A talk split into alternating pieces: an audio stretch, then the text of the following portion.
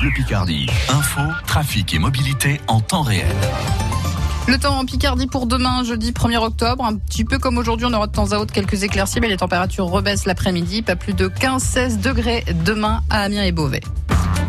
Les infos François Sauvestre, pas de fermeture généralisée des universités. En tout cas, pas tout de suite, selon la ministre de l'Enseignement supérieur, Frédéric Vidal, qui réagit à l'augmentation des cas de coronavirus dans les facs et dans les grandes écoles, qui représentent désormais un tiers des clusters en France.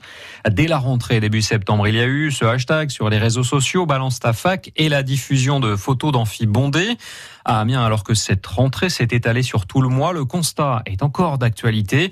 Sur France Bleu Picardie, au micro de Marie-Gaëtane Comte, un professeur d'histoire contemporaine alerte.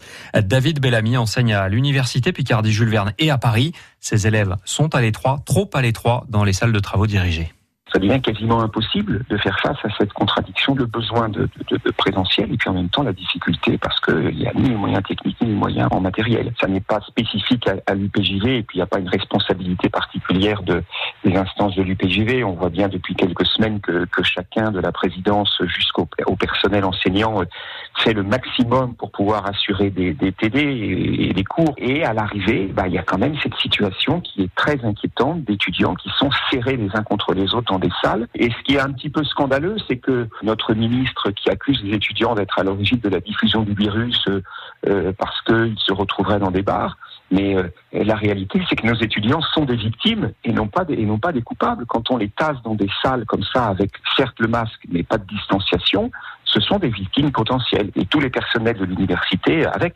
David Bellamy, professeur d'histoire contemporaine à l'université Picardie Jules Verne d'Amiens, l'UPJV qui tente de trouver des solutions sans pour autant repasser totalement à de l'enseignement à distance.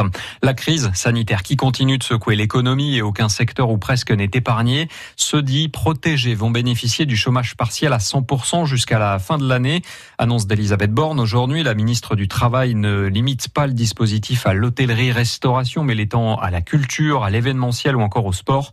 Autant de secteurs qui auraient dû avoir à partir de novembre un reste à charge à hauteur de 15%. Les bars et les restaurants, on en parlait, ceux de la métropole d'Aix-Marseille restent fermés.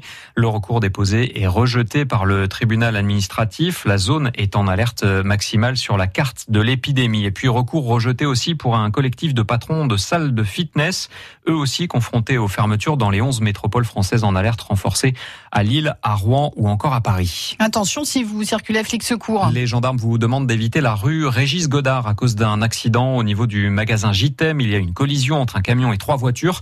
Et alors arrivés sur place, les pompiers se sont à leur tour fait percuter par une voiture. Il n'y a pas de blessés, mais la circulation risque donc d'être dense et compliquée dans le secteur. Il gagne beaucoup d'argent, mais empile aussi les dettes. Neymar est sur la liste noire du fisc espagnol. Le fisc à qui il manque 34 millions d'euros d'impôts non payés par la star du foot quand il jouait à Barcelone.